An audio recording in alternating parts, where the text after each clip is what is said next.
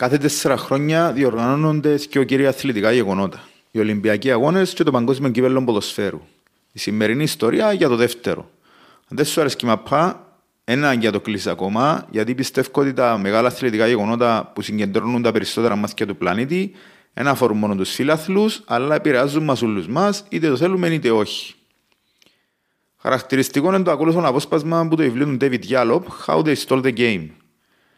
Μετά την κατάκτηση του Παγκοσμίου Κυπέλου του 1958 από τη Βραζιλία, ο πρόεδρος της Βραζιλιάνικης Ομοσπονδίας Αθλητισμού Ζωάο Αβελάντζη πήρε την ομάδα να γνωρίσει τον πρόεδρο της χώρας, τον Ζουσελίνο Κούμπιτσεκ. Λίγες μέρες μετά, ο Κούμπιτσεκ τηλεφώνησε τον Αβελάντζη και του είπε ότι κατά τη διάρκεια του κυπέλου αντικατέστησαν μερικούς υπουργούς και οι εφημερίδες δεν έγραψαν ούτε λέξη. Προγραμματίζονται ακόμα μερικές σημαντικές αλλαγές. Πότε θα είναι το επόμενο παγκόσμιο κύπελο. Ήταν η στιγμή που ο Κούμπιτσεκ συνειδητοποίησε όπως και όλοι οι ηγέτες της Βραζιλίας από το 1930 και μετά ότι το ποδόσφαιρο ήταν ένα πολύ δυνατό όπλο στα χέρια τους. Ο Αβελάντζη αντιλήφθηκε πολύ πιο νωρίς από τον Κούμπιτσεκ τη σημαντικότητα του ποδοσφαίρου στη διαχείριση των μαζών και έγινε πρόεδρος της FIFA για την περίοδο 1974 μέχρι το 1998, ενώ δεύτερος μακροβιότερος πρόεδρος της FIFA. Μια προεδρία που είχε μεγάλες αλλαγές στις διοργανώσεις της FIFA, που έκαμε το Μουντιάλ στη μορφή που το βλέπουμε σήμερα σχεδόν, αλλά και μια πορεία που είχε μεγάλα σκάνδαλα δωροδοκίας, απάτης και στημένο ψηφοφοριών. Κάτι ανάλογο που γίνεται με διοργάνωση στο Κατάρ. Το Μουντιάλ του 2022 στο Κατάρ ήταν γεμάτο σκανδαλά που τα πιο μικρά την απαγόρευση του καπνίσματος και του ποτού σε δημόσιους χώρους, την απαγόρευση στις εθνικές της Αγγλίας, Ολλανδίας και Γερμανίας να έχουν στη στολή τους τα σήματα των υπέρ των δικαιωμάτων της LGBT κοινότητας και άλλα πιο μικρά, αλλά είναι και κάποια μεγάλα.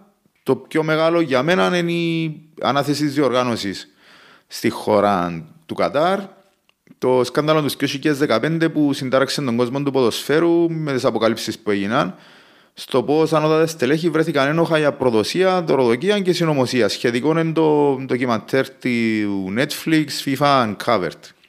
Κάτι που φαίνεται ότι έχει και προεκτάσεις και στον πολιτικό κόσμο, αφού τη στιγμή που ηχογραφείται το επεισόδιο, συνελήφθηκε η Ελληνίδα Ευρωβουλευτής Εύα Καηλή μαζί με άλλους ε, στην Ευρωβουλή για δωροδοκία και ξέπλυμα χρήματος που το Κατάρ για πρόθεση των συμφερόντων της χώρας, τα οποία μεταξύ άλλων είναι να ξεπλύνει και τη χώρα μου τις κατηγορίες για την καταπάτηση των εργασιακών δικαιωμάτων των ξενών εργατών.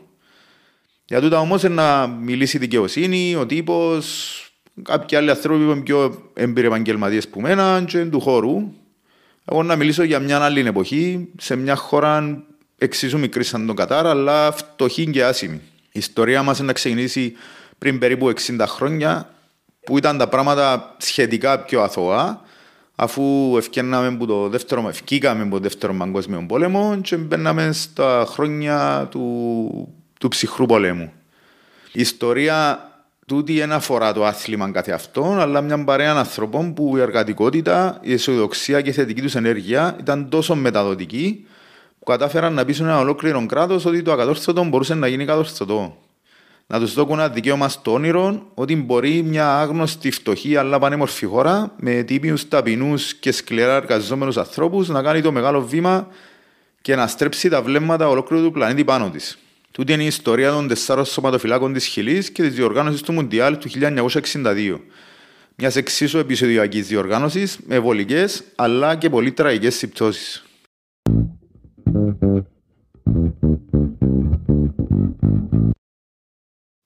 Τέσσερα, δύο, τρία, ένα, πάμε. Ιδιαίτερος τύπος ακουστικός νούμερο 1.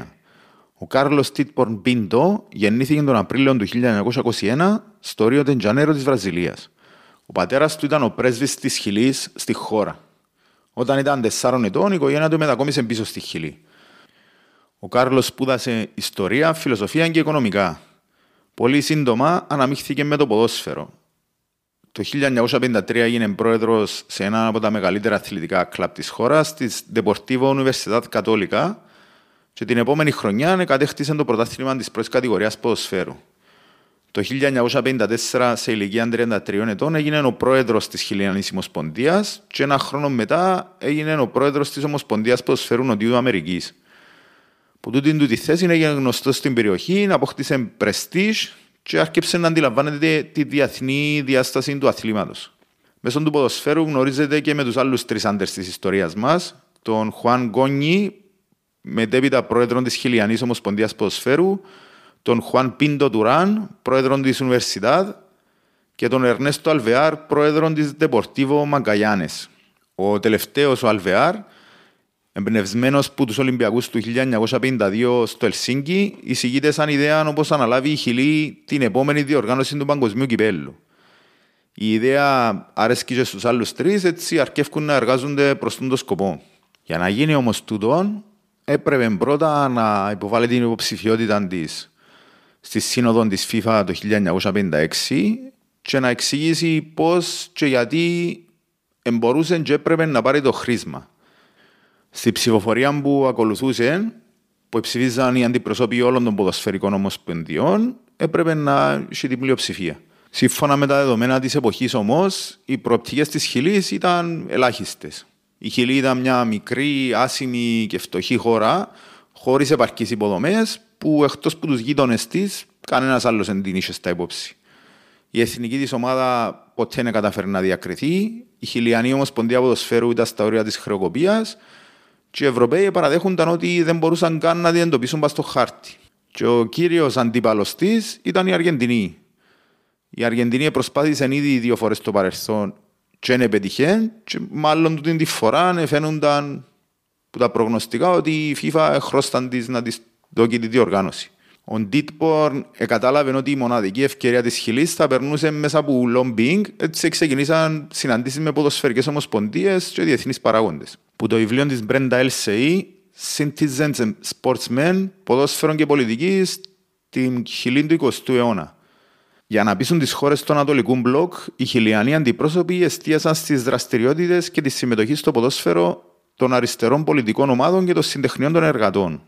Την ίδια στιγμή προσπάθησαν να κερδίσουν την εύνοια των Δυτικοευρωπαίων με υποσχέσεις ότι η Χιλή είναι μια μοντέρνα και ταυτόχρονα εξωτική χώρα. Έτσι κατάφεραν να φτιάξουν την εικόνα μιας μοντέρνας χιλιανής δημοκρατίας, με τους πολίτες να εμπλέκονται ενεργά στις πολιτικές διαδικασίες και να έχουν ένα υψηλό αίσθημα ευθύνης και υπευθυνότητας. Φυσικά παρουσίαζα στη FIFA μια ρομαντική εικόνα της χώρας που παρέλειπε τις οικονομικές ανισότητες. Το Σεπτέμβριο του 1955, το στρατιωτικό πραξιούμα στην Αργεντινή που ανέτρεψε τον πρόεδρο της Χουάν Περόν θα αποτελέσει ακόμα ένα σύμμαχο για τον Τίτπον και την ομάδα. Ήδη στις συναντήσεις τους με διεθνείς παράγοντες αντιπρότασαν την πολιτική σταθερότητα της χώρας. Ο συνδυασμός του αντικομουνισμού των περονιστών και ανταγωνιστικές σχέσεις της Αργεντινής με τη ΣΥΠΑ τους έδωσαν χώρο στο να εστιάσουν στη σχέση του ερασιτεχνικού ποδοσφαίρου με την εργατική τάξη και τις αριστερές οργανώσεις. Έτσι υπολογίζαν ότι θα έφερναν τους ψήφους τόσο των ΗΠΑ όσο και της Σοβιετικής Ένωσης και των συνεργατών της προς το μέρος τους. Αλλά ακόμα και με τούντες συνθήκες, οι περισσότεροι πίστευαν ότι η Αργεντινή θα επικρατούσει. Μερικοί χιλιανοί δημοσιογράφοι έφτασαν και στο σημείο να καλούν τον Τίτπορν να αποσύρει την υποψηφία της χώρας για αποφυγή του διασυρμού και της απογοήτευσης που έφερνε στον κόσμο. Όμως ο Τίτπορν επέμενε και όλα θα κρίνονταν την αμέσως επόμενη χρονιά. Λισαβόνα 1956 Στη σύνοδο της FIFA του 1956 στη Λισαβόνα συγκεντρώθηκαν οι προέδροι όλων των ποδοσφαιρικών ομοσπονδιών που όλες τις χώρες για να ψηφίσουν που θα διοργανώνονταν το Παγκόσμιο Κύπελλο του 1962. Υπήρχε ένας άγραφος κανόνα που έλεγε ότι οι διοργανώσεις θα γίνονταν εναλλάξ σε Ευρώπη και Αμερική.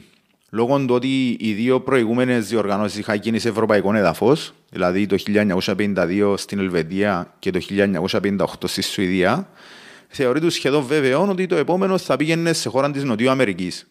Στο τραπέζι δεν υπήρχαν τρεις υποψηφιότητες, της Δυτικής Γερμανίας, της Αργεντινής και τελευταία της Χιλής. Η υποψηφιότητα της Δυτικής Γερμανίας αποσύρθηκε μετά από παράκληση της FIFA, γιατί οι μνήμες του Δευτέρου Παγκοσμίου Πολέμου ήταν ακόμα πολύ νοπές και ο ψυχρός πόλεμος ήταν στην άθηση τους. Και για εκείνον τον καιρό τουλάχιστον η FIFA θέλει να κρατηθεί εκτός των πολιτικών δρόμενων. Μετά ήταν η σειρά της υποψηφιότητας της Αργεντινής. Το Buenos Aires είχε ήδη 7 στάδια έτοιμα με το ένα που τούτα να ξεπερνά τις 40.000 κόσμο σε χωρητικότητα, έναν αξιόπιστο δίκτυο μεταφοράς που μπορούσε να εξυπηρετήσει χιλιάδες κόσμου και αρκετά ξενοδοχεία για να φιλοξενεί του επισκέπτες. Η χώρα είχε οικονομική σταθερότητα, γεμάτα γήπεδα σε κάθε αγώνα και φυσικά αστήρευτον πάθος για ποδόσφαιρο. Τούτα είπε στη λεπτομερέστατη ομιλία του ο Αργεντίνος εκπρόσωπος Ραούλ Κολόμπο, που διάρκησε 70 λεπτά και μετά έκλεισε με το σχόλιο Podemos hacer el mundial mañana mismo. Los tenemos todo. Που σημαίνει μπορούμε να ξεκινήσουμε το κύπελο αύριο, έχουμε τα πάντα. Τελευταία παρουσιάστηκε η υποψηφιότητα της Χιλής. Οι ψήφιροι στην αίθουσα έλεγαν ότι οι Χιλιανοί μπήκαν μόνο για σκοπούς διαδικαστικούς, έτσι για να υπάρχει ανταγωνισμός.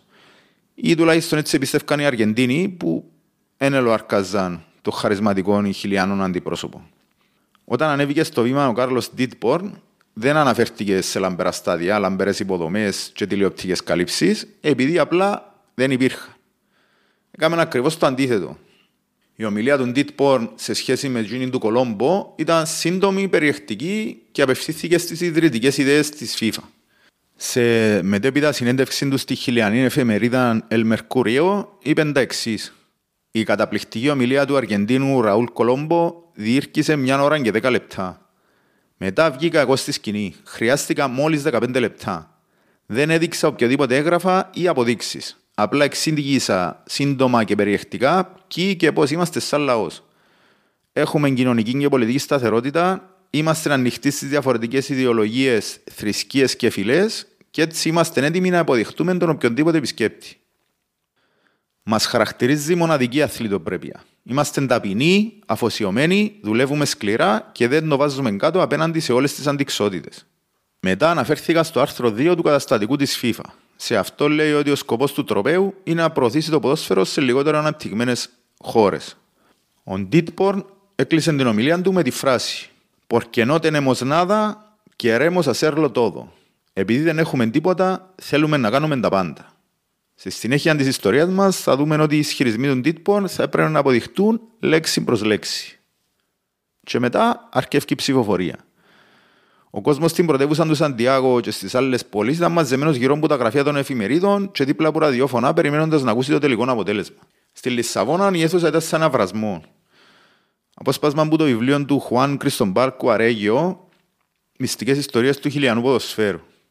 Όταν ήρθε η στιγμή να ψηφίσει η Βενεζουέλα, από τη φασαρία και τη σύγχυση που υπήρχε, ο αντιπρόσωπος της δεν άκουσε ότι τον καλούσε. Στην τρίτη φορά που δεν απάντησε, το δεξί χέρι του Ντίτπορν Χουάν Πίντο Τουράν φώναξε δυνατά χιλί, αναγκάζοντας την αίθουσα να ξεκαρτιστεί στα γέλια. Μετά από αυτό, ο Βενεζουελάνος αντιπρόσωπος ψήφισε φυσικά χιλί. Όταν καταμετρήθηκαν οι ψήφοι, τότε οι Αργεντίνοι συνειδητοποίησαν τι έγινε. Η Χιλή πήρε 32 ψήφους, η Αργεντίνη μόλις 10 και 14 ψήφοι ήταν η αποχή. Το εγχείρημα τους επέτυχε. Η Χιλή πήρε το χρήσμα της διοργάνωσης. Ξέφρενοι πανηγυρισμοί ξεκίνησαν σε όλη τη χώρα και ο Ντίτπορν έγινε ένας αστέρα σε μια νύχτα. Η φράση του Ντίτπορν έγινε πρωτοσέλιδο και σύνθημα σε όλη τη χώρα. Η επόμενη μέρα. Το πρώτο βήμα έγινε. Οι Χιλοί θα διοργάνωνε το Μουντιάλ. Το δεύτερο μεγάλο βήμα ήταν να φτιαχτούν υποδομές. Το πρώτο μέρος της φράσης του Ντίτπορν, Porque no tenemos nada, επειδή δεν έχουμε τίποτα, ήταν απόλυτα αληθινό. Το μόνο στάδιο που είχε τη χωρητικότητα και μπορούσε να φιλοξενήσει αγώνα παγκοσμίου ήταν το στάδιο Νασιονάλ στο Σαντιάκο. Τίποτε άλλο δεν υπήρχε. Τώρα έμενε να αποδειχτεί το δεύτερο μέρος της φράσης και ρέμο ασέρλο τόδο, θα κάνουμε τα πάντα. Ο Ντίτπορν έβαλε τις προτεραιότητες του. Νούμερο 1 η χρηματοδότηση, νούμερο 2 η κατασκευή σταδίων και προπονητικών εγκαταστάσεων και νούμερο 3 να φτιάξουν μια καλή εθνική ομάδα που θα του εκπροσωπούσε επάξια. Ξεκινώντας από τα πρώτα σκιό, τη χρηματοδότηση και τα στάδια, η ομάδα συναντήθηκε με τους γερουσιαστές της χώρας, παρουσιάζοντας τους πλάνων επέκτασης του σταδίου National και αναβάθμισης των εγκαταστάσεων του, μαζί με άλλα τέσσερα γήπεδα στις περιοχές Τάλκα, Κοσεψιόν, Ταλκαχουάνο και Βαλντίβια. Επιπλέον, με τη συμβολή των δήμων των περιοχών, να χτίζονταν ακόμα σκιό νέα γήπεδα στην περιοχή Αντοφαγκάστα και στη Βαλτίβια. Οι γερουσιαστές, αν και ήταν συγκρατημένοι στην αρχή, τελικά εδώ έκανε έγκριση και ξεκινήσαν οι εργασίες. Ο τρίτος στόχος ήταν λίγο πιο δύσκολος. Η ομάδα δεν είχε τις καλύτερες επιδόσεις να δείξει. Το καλύτερο που κατάφερε ήταν μια συμμετοχή στο παγκόσμιο του 1950 με δυο ήττες και μια νίκη και μια τιμητική δεύτερη θέση στο Κόβα Αμέρικα του 1956. Στο τελευταίο πρωτάθλημα της Νοτιού Αμερικής του 1957 ετερμάτισε μόλις την προτελευταία θέση και αντιμετώπιζε και βαριά τιμωρία αφού στο τελευταίο μάτς με αντίπολον την Ουρουάη οι φίλαθλοι δεν αντέχαν την κακή εμφάνιση της ομάδας, μπήκαν στον αγωνιστικό χώρο και διακόψαν τον αγώνα που το πρώτο ημίχρονο. Το σκορ μέχρι τη στιγμή ήταν 2-0 υπέρ της Ουρουάης. Επιπλέον, αν και κάποιοι από τους ποδοσφαιριστές ήταν επαγγελματίες, το ποδόσφαιρο της χώρας ήταν ακόμα σε ερασιτεχνικό επίπεδο. Κάτι έπρεπε να αλλάξει, κάτι καινοτόμο έπρεπε να γίνει και συνήθως οι αλλαγές ξεκινούν από τον προπονητή. Ο Ντίτπορν εισηγείται σαν νέο προπονητή τον χιλιανό Φερνάντο Ριέρα. Ο Ριέρα, σαν ποδοσφαιριστής, ήταν ο πρώτος χιλιανός ποδοσφαιριστής που αγωνίστηκε στην Ευρώπη, αφού έπαιξε στις γαλλικές Ράιμς και Ρουέν. Το 1954 που σταμάτησε με την αγωνιστική δράση, ανάλαβε προπονητή στην πορτογαλική ομάδα Μπελενέσσες και στα τρία χρόνια που ήταν για μέ είχε αρκετά καλή πορεία. Ο Ντίτπον στο πρόσωπο του Ριέρα έβλεπε έναν άνθρωπο ταλαντούχο, ποδοσφαιράνθρωπο, έναν αμορφωτή, με πολλές γνώσεις και εμπειρίες που το εξωτερικό, που μπορούσε να πάρει όχι μόνο την εθνική ομάδα της χώρας, αλλά και το χιλιανό ποδόσφαιρο σε ένα πιο ψηλό επίπεδο. Όμως ο Ριέρα δεν ήταν και ο πιο εύκολος άνθρωπος. Ήταν πολλά απαιτητικός με όλου, ήταν αυστηρός και ήταν και υπέρμαχος της πειθαρχίας. Οι παλέμαχοι ποδοσφαιριστές θα ελαλούσαν για τον Ριέρα ότι μέχρι το τέλος της καριέρας του είχε το συνήθειο να ζυγίζει όλου του ποδοσφαιριστές κάθε πρωί και όπου εθωρούσε μεγάλες διαφορές έκαναν τους επιπλήξεις. Ακόμα κάτι για να καταλάβουμε τα τύπος ήταν ο Ριέρα, δανείζουμε που το άρθρο του Λουίσου Ρουτία Ονέλ μνήμες από έναν ποδοσφαιρικό πατριάρχη, μια συνέντευξη του που έκαμε με τον Φερνάντο Ριέρα. Όταν ήταν προπονητής στην Αργεντίνικη Boca Juniors, εκατέχτησε το πρωτάθλημα. Στο τέλος της σεζόν, ο πρόεδρος της ομάδας Επίεν και αγόρασε δύο πάρα πολλά καλούς ποδοσφαιριστές, χωρίς όμως να το συμβουλεύει. Την επόμενη μέρα ο Ριέρα παρατήθηκε. Όταν τον ερώτησαν απορριμμένοι δημοσιογράφοι γιατί παρατήθηκε, ο Ριέρα απάντησε όταν χρειάζεσαι έναν πιάνο και εσύ αγοράζεις μερσεντές, στο τέλος ακόμα λείπει σου το πιάνο. Ο Ριέρα στη διάρκεια της καριέρας του να πει και άλλες γνωστές φράσεις, τις οποίες μπορεί να ξέρουν κάποιοι μέχρι σήμερα, μια από τούτες είναι ότι το ποδόσφαιρο είναι ένα συλλογικό παιχνίδι που στο τέλος λαντρεύονται οι μονάδες και δεύτερον ότι οι μεγάλες ομάδες φτιάχνονται από πίσω μπροστά μπροστά, δηλαδή που την άμυνα προς την επίθεση. Ο Ριέρα την εποχή ήταν αρκετά πετυχημένος και ακριβό πληρωμένος. Οπότε να ήταν δύσκολο να πιστεί να έρθει να αναλάβει την εθνική της Χιλή. Για να πιστεί, πήγαινε αυτό προσώπος να το συναντήσει ο Χουάν Πίντο Τουράν, το 1957 συνάντησε τον σε ένα ξενοδοχείο στο Ρίο Τεντζανίρο που ήταν ο Ριέρας σε διακοπές. Μίλησε του για το όνομα της ομάδας, για το παγκόσμιο κύπελο και την ανόρφωση του χιλιανού ποδοσφαίρου και πώς η διοργάνωση του παγκοσμίου κυπέλου να μπορούσε να φέρει τα φώτα προς τη χώρα και ένα βήμα μπροστά στο να εξελιχθεί και να αναπτυχθεί η χιλή. Ο Ριέρα στην αρχή αρνήθηκε, αλλά μετά από αρκετές πιέσεις δέχτηκε Όμως έβαλε αυστηρούς όρους. Να τον αφήνουν ήσυχο να κάνει το έργο του χωρίς παρεμβολές, να έχει τους βοηθούς που θέλει, να έχει προπονητικό κέντρο και έναν αρκετά ψηλό μισθό για τα δεδομένα της χιλής. Και κάπως έτσι η ομάδα απέκτησε προπονητή. Και για μένα που τα πράγματα δείχναν ότι επιέναν προς μια σωστή κατεύθυνση και η ομάδα άρκεψε και ρόλαρεν και ο γεγονότα θα τους εταρακουνούσαν. Πρώτον, λόγω της συνεχιζόμενης οικονομικής κρίσης και της αύξησης των τιμών στα καύσιμα, στις 2 και στις 3 του Απρίλιο ο κόσμος κατεβαίνει στους δρόμους για να διαμαρτυρηθεί. Η κυβέρνηση του Προέδρου Κάρλος Ιμπάνιεθ βγάλει έξω το στρατό και μετά γίνεται χάος. Το αποτέλεσμα είναι 20 νεκροί και αρκετοί τραυματίες. Τα γεγονότα να σημαδέψουν την αρχή του τέλους της κυβέρνησης Ιμπάνιεθ μαζί και την κρατική χρηματοδότηση του κυπέλου. Σε εκείνον το σημείο διαρρέει και ο μισθός του Ριέρα στον τύπο. Οι ρεπόρτερ της εποχής είναι αμήλικτοι και έτσι αναπόφευκτα φέρνουν τις πρώτες εντάσεις στην ομάδα αφού οι ποδοσφαιριστές ήταν ακόμα αρεσιτέχνες με κανονικές δουλειές και συνήθως με χαμηλά εισοδήματα. Και το δεύτερο μεγάλο χτυπημά ήρθε στις σκιό του Νιόβρη. Ο Χουάν Πίντο Τουράν, σε ηλικία 44 ετών, ενώ προσπαθεί να αλλάξει το λάστιχο του αυτοκινήτου του, παρασύρεται από διερχόμενο όχημα και πεθανίσκει. Και οι τέσσερις έγιναν τρεις. Πέντε χρόνια πριν το παγκόσμιο κυπέλο. Οι αρχές του 1958 θα βρουν τους πρωταγωνιστές μας να θρυνούν ακόμα το θάνατο του φίλου τους, Χουάν Πίντο Τουράν, όταν η FIFA ενάρτηκε να απαιτεί αποδείξεις για τη δυνατότητα της χώρας να διοργανώσει το κύπελο με την κατάθεση εγγύησης ενός εκατομμυρίου δολαρίων. Ο πρόεδρος της χώρας δεν θέλει καν να ακούσει για επιπλέον χρηματοδότηση και ακόμα αποφασίζει να μειώσει τα διαθέσιμα ποσά για το παγκόσμιο κύπελο για να αντιμετωπίσει την οικονομική κρίση στη Χιλή. Σε μια αναπέρπιδα προσπάθεια του να σώσει την Προεδρία, ο Κάρλος Ιμπάνιε θα απέβευσε τον νόμο που καταστούσε το Κομμουνιστικό Κόμμα παράνομο.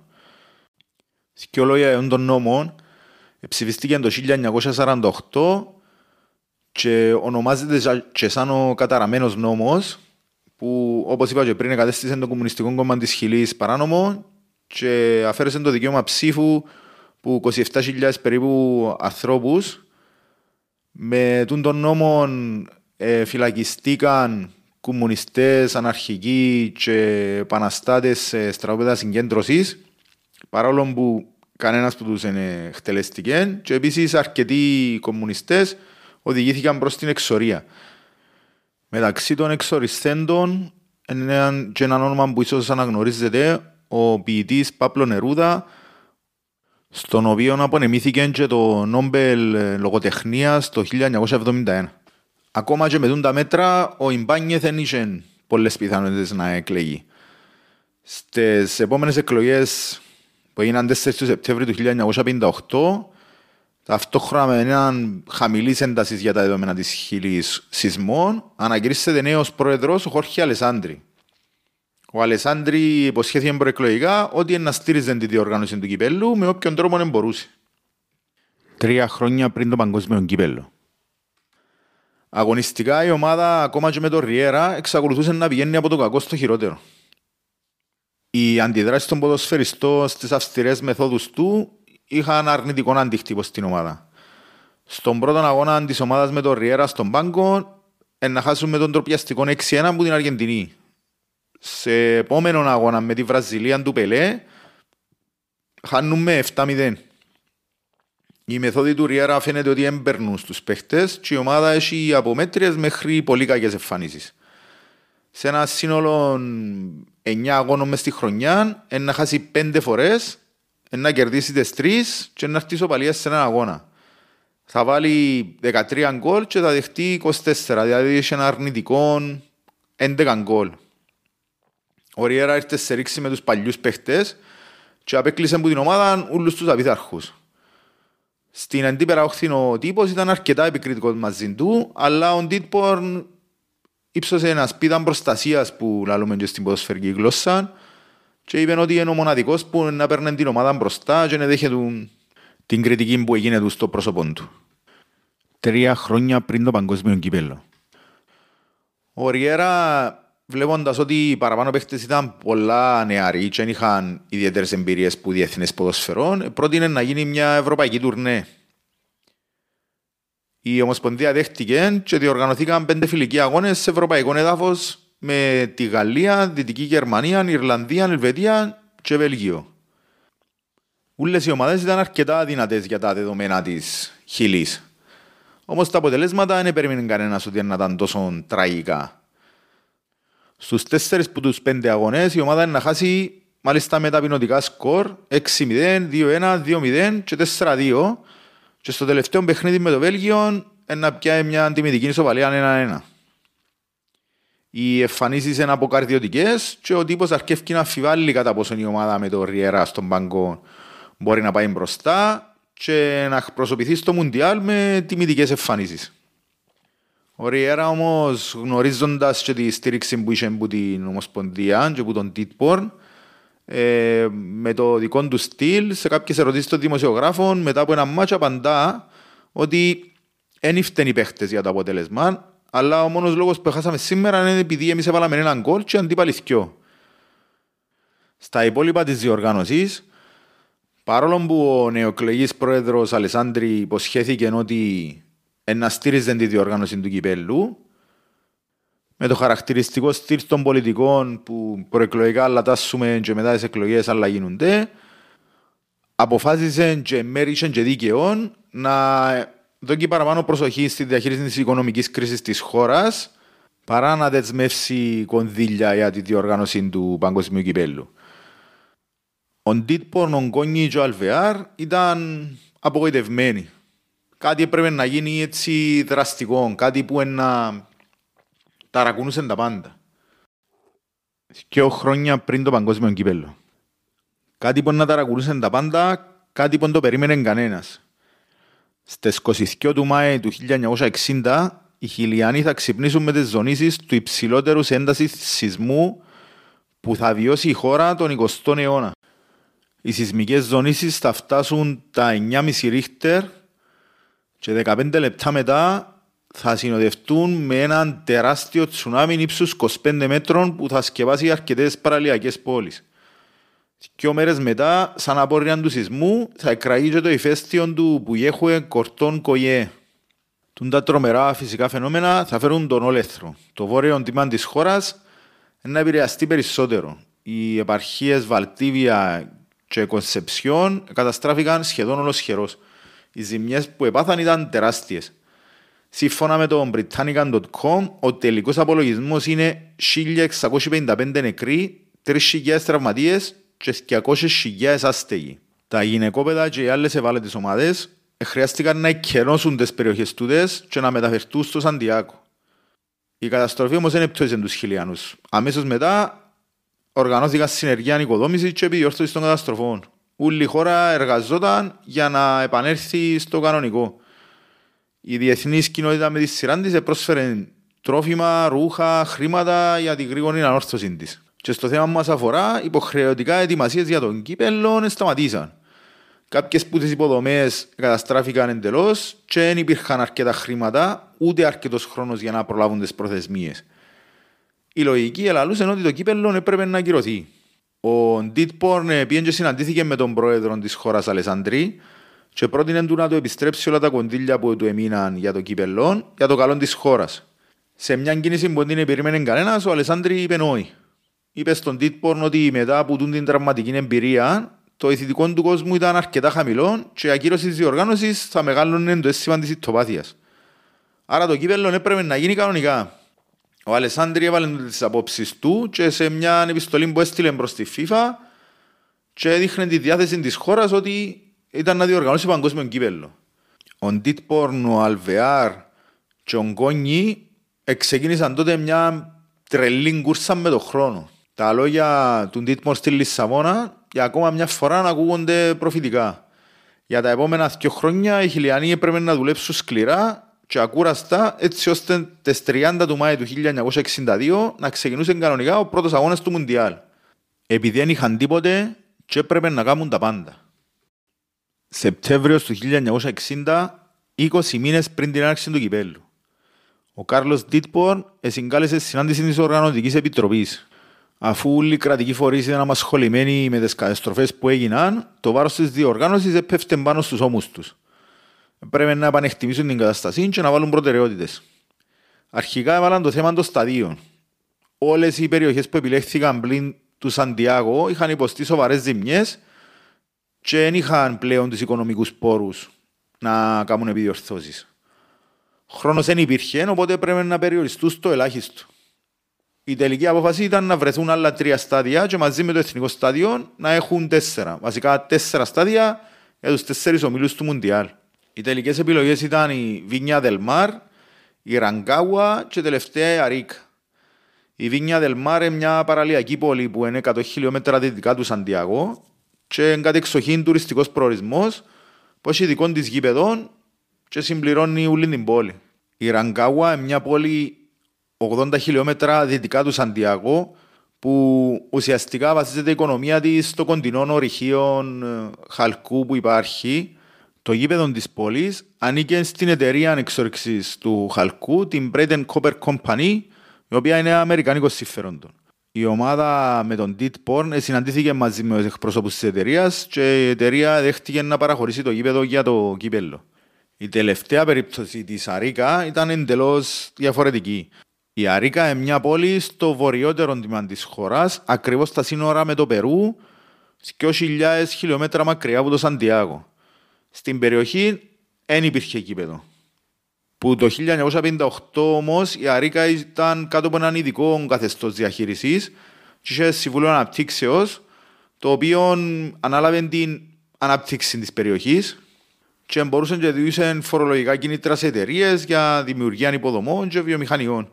Η Αρίκα φαίνεται ότι δεν ήταν και η πιο καλή επιλογή, γι' αυτό και τα μέλη της Επιτροπής αντέδρασαν στην επιλογή, αλλά ο Ντίτπορν επέμενε ότι ήταν η πιο σωστή. Στο θέμα της χρηματοδότησης, αφού η κρατική χορηγία δεν ήταν αρκετή, για άμεση χρηματοδότηση, ο Ντίτπορν πρότεινε την προπόληση των εισιτήριων των αγώνων ένα μισή χρόνο πριν την έναρξή τους.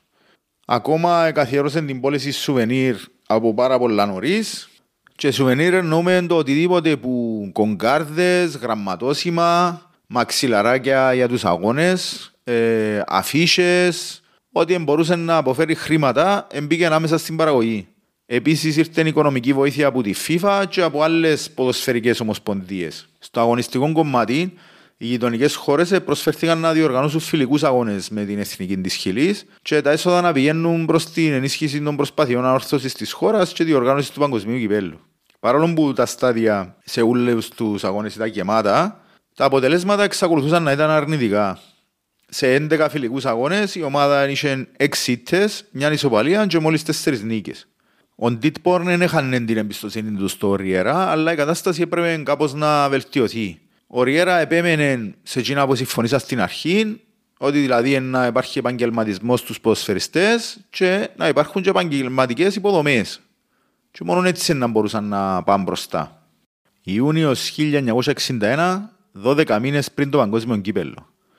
Ο Κάρλος Ντίτπορν μαζί με τον Χουάν Γκόνι, τον Ερνέστο Αλβεάρ και την εθνική ομάδα της Χιλής σε μια σεμνή τελετή εγκαινιάζουν το νέο προπονητικό κέντρο της ομάδας. Το κέντρο μέχρι και σήμερα φέρνει το όνομα Αθλητικό συγκρότημα Χουάν Πίντο Τουράν, εις μνήμη του αδικοχαμένου του συντρόφου. Επιπλέον, ο Ερνέστο Αλβεάρ αναλαμβάνει τα θέματα της ομάδας σε ένα από τα πρώτα πράγματα που κάνει, αναλαμβάνει τα έξοδα των ποδοσφαιριστών που μπορούν να πιάσουν πληρωμένη άδεια από τις δουλειές τους. Σεπτέμβριος του 1961, 9 μήνες πριν το παγκόσμιο κύπελο. Ο Ντίτπορν περιοδεύει τις ραδιοφωνικές εκπομπές και τις εφημερίδες, κάνοντας κάλεσμα στον κόσμο να στηρίξει τις προσπάθειες.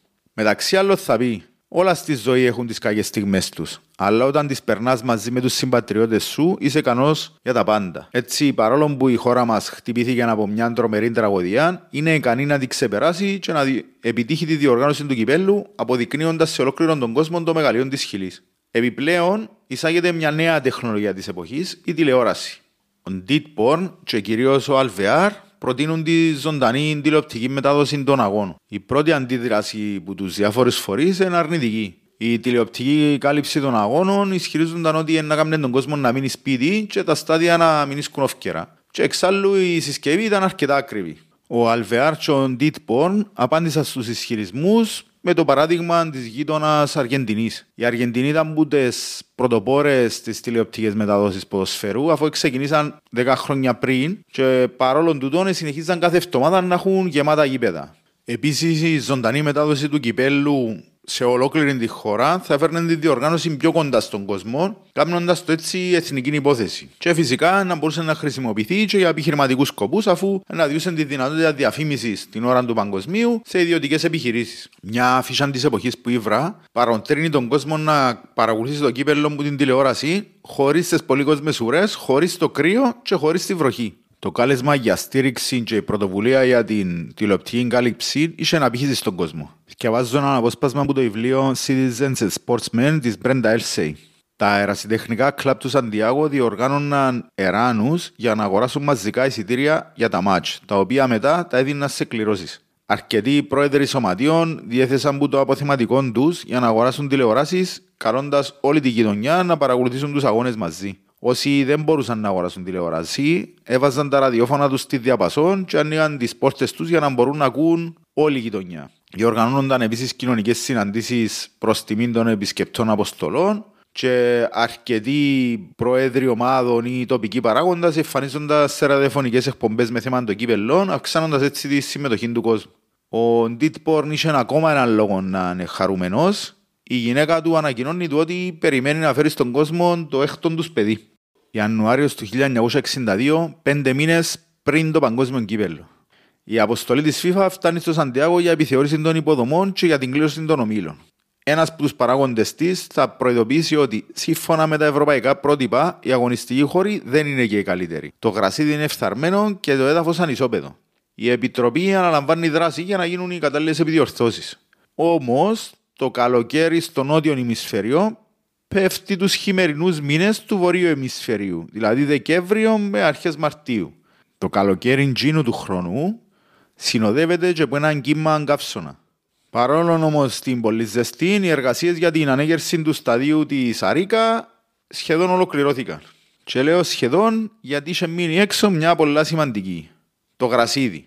Σε τούντες συνθήκες καύσωνα, το γρασίδι του γηπέδου δεν μπορούσε να βλαστήσει, εκτός κι αν εντείνονταν παραπάνω το πότισμά του. Όμως, σε συνδυασμό με ένα στεγνό χειμώνα και το ξηρό καλοκαίρι, τα αποθέματα του νερού της περιοχής δεν έκανούσαν για όλα τα σπίτια της πόλης, πόσο μάλλον για να ποτίσουν το γρασίδι. Ο Ντίτπον συναντήθηκε με τον δήμαρχο της Αρικα για να έβρουν ένα διακανονισμό. Ο δήμαρχος όμως ήταν ανένδοτος. Έβαλε πρώτα την υγεία του κόσμου και δεν ρίσκαρε τα αποθέματα του για να ποτίσει το γρασίδι. Έτσι ο Ντίτπορν ευκήκε και έκαμε έκκληση προς τον κόσμο να περιορίσει τη χρήση του νερού για τρεις ημέρες. Για να μπορεί να γίνει δυνατόν το όνειρο του Μουντιάλ στην Αρίκα για τον το όνειρο που κάποιοι ονόμαζαν καθαρή τρέλα. Ο κόσμος συγκινημένος που τις εκκλήσεις του Ditporn έκαμε οικονομία στο νερό και τελικά καταφέραν να έχουν και κανοποιητικό γρασίδι μέσα στο γήπεδο. Για το δεύτερο κομμάτι της αποστολής της FIFA που ήταν η κλήρωση των ομιλών, η Χιλή να έχει μια από τις χειρότερες δυνατές κληρώσεις. Εκκληρώθηκε στον ίδιο όμιλο με τρεις ευρωπαϊκές ομάδες, την πολλά γλυόρη Ελβετία και πιο παραδοσιακά φαβορή σε όλα τα μουντιάλ τώρα, τη σκληροτράχηλη Ιταλία και την πάντα υπολογίσιμη Γερμανία. Οι αγωνιστικές πιθανότητες της ομάδας να προκριθεί ή να πιάσει κάποια διάκριση ήταν ελάχιστες, μπορούσαν απλά να περιοριστούν σε κάποια θετικά αποτελέσματα. Μάρτιος του 1962, τρεις μήνες πριν το Παγκόσμιο Κύπελο. Η αποστολή της φοβερής ομάδας της Σοβιετικής Ένωσης, που έχει στις τάξεις της τον ίσως καλύτερο τερματοφύλακα όλων των εποχών, τον Λεύ Γιασίν, έφτασε στο Σαντιάγο. Ήθελαν να εγκληματιστούν έγκαιρα στις καιρικές συνθήκες και στις ιδιαιτερότητε των γηπέδων για να δικαιώσουν τον τίτλο του φαβορή. Μαζί τους ήρθαν και διάφοροι επίσημοι και επιχειρηματίες. Οι τηλεοπτικές μεταδόσεις με τη βοήθεια του Πανεπιστημίου του Σαντιάγο έχουν αρκέψει να γίνονται πραγματικότητα και ο κόσμος βρίσκεται σε γιορτινή διάθεση. Τα εισιτήρια των αγώνων έχουν αρχίσει να απολούνται μαζικά και οι εργασίες στα στάδια, ειδικά σε εκείνον της Αρίκα, σχεδόν ολοκληρωθήκαν. Όλα βρίσκονται στην τελική ευθεία και δεν υπάρχει πλέον πίσω γύρισμα. Ο Ντίτπορν, ο Αλβεάρ και ο Γκόνι έχουν κάθε λόγο να γιορτάζουν, αφού το όνειρο τους παίρνει σάρκα και οστά και γίνεται πραγματικότητα. Όμως, όπως θα παρατηρήσετε και πιο πάνω στην ιστορία μας, οι ατυχίες διαδέχονται η μια την άλλη. 28 Απριλίου 1962 ένα μήνα πριν το παγκόσμιο κύπελο. Ο Κάρλος Ντίτπορν βρίσκεται στην κουζίνα του σπιτιού του και νιώθει ένα δυνατό πόνο στο στήθος. Δευτερόλεπτα μετά χάνει τι αισθήσει του και σοριάζεται στο έδαφος.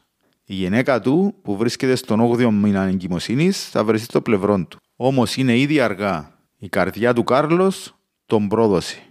Ο Κάρλος Ντίτπορν Πίντο, 32 μέρες πριν το πρώτο σφύριγμα για την έναρξη του παγκοσμίου κυπέλου αφήνει την τελευταία του πνοή στο πάτωμα του σπιτιού του. Στην κηδεία του, ο κόσμος κατέκλυσε τους δρόμους και έρανε το φέρετρο με πλήθος λουλούδια. Προς τιμήν του, το γήπεδο της Αρίκα, που εγκαινιάστηκε λίγες μέρες μετά, ονομάζεται μέχρι και σήμερα Στάδιο Κάρλος Ντίτπορν. Έτσι η παρέα που ονειρεύτηκε το ακατόρθωτο έμεινε η μισή. Ο Χουάν Πίντο Τουράν και ο Κάρλος Ντίτπορν δεν θα έβλεπαν ποτέ αυτό που ονειρεύτηκαν να στρέψουν τα μάτια όλη τη υφηλίους στην όμορφη χώρα με τους φτωχούς, πλυντήμιους ανθρώπους και μέσω του ποδοσφαίρου να την πάρουν μπροστά. 30 Μαΐου 1962 Παγκόσμιο κύπελο, ημέρα πρώτη. Όπως ήθιστε σε όλα τα παγκόσμια κύπελα, στον πρώτο αγώνα αγωνίζεται η διοργανώτρια χώρα. Στο γήπεδο του Σαντιάγο βρίσκεται η ομάδα της Χιλής και η αντίπαλος της η Ελβετία. Όλα είναι έτοιμα για την ανάκρουση των εθνικών ύμνων.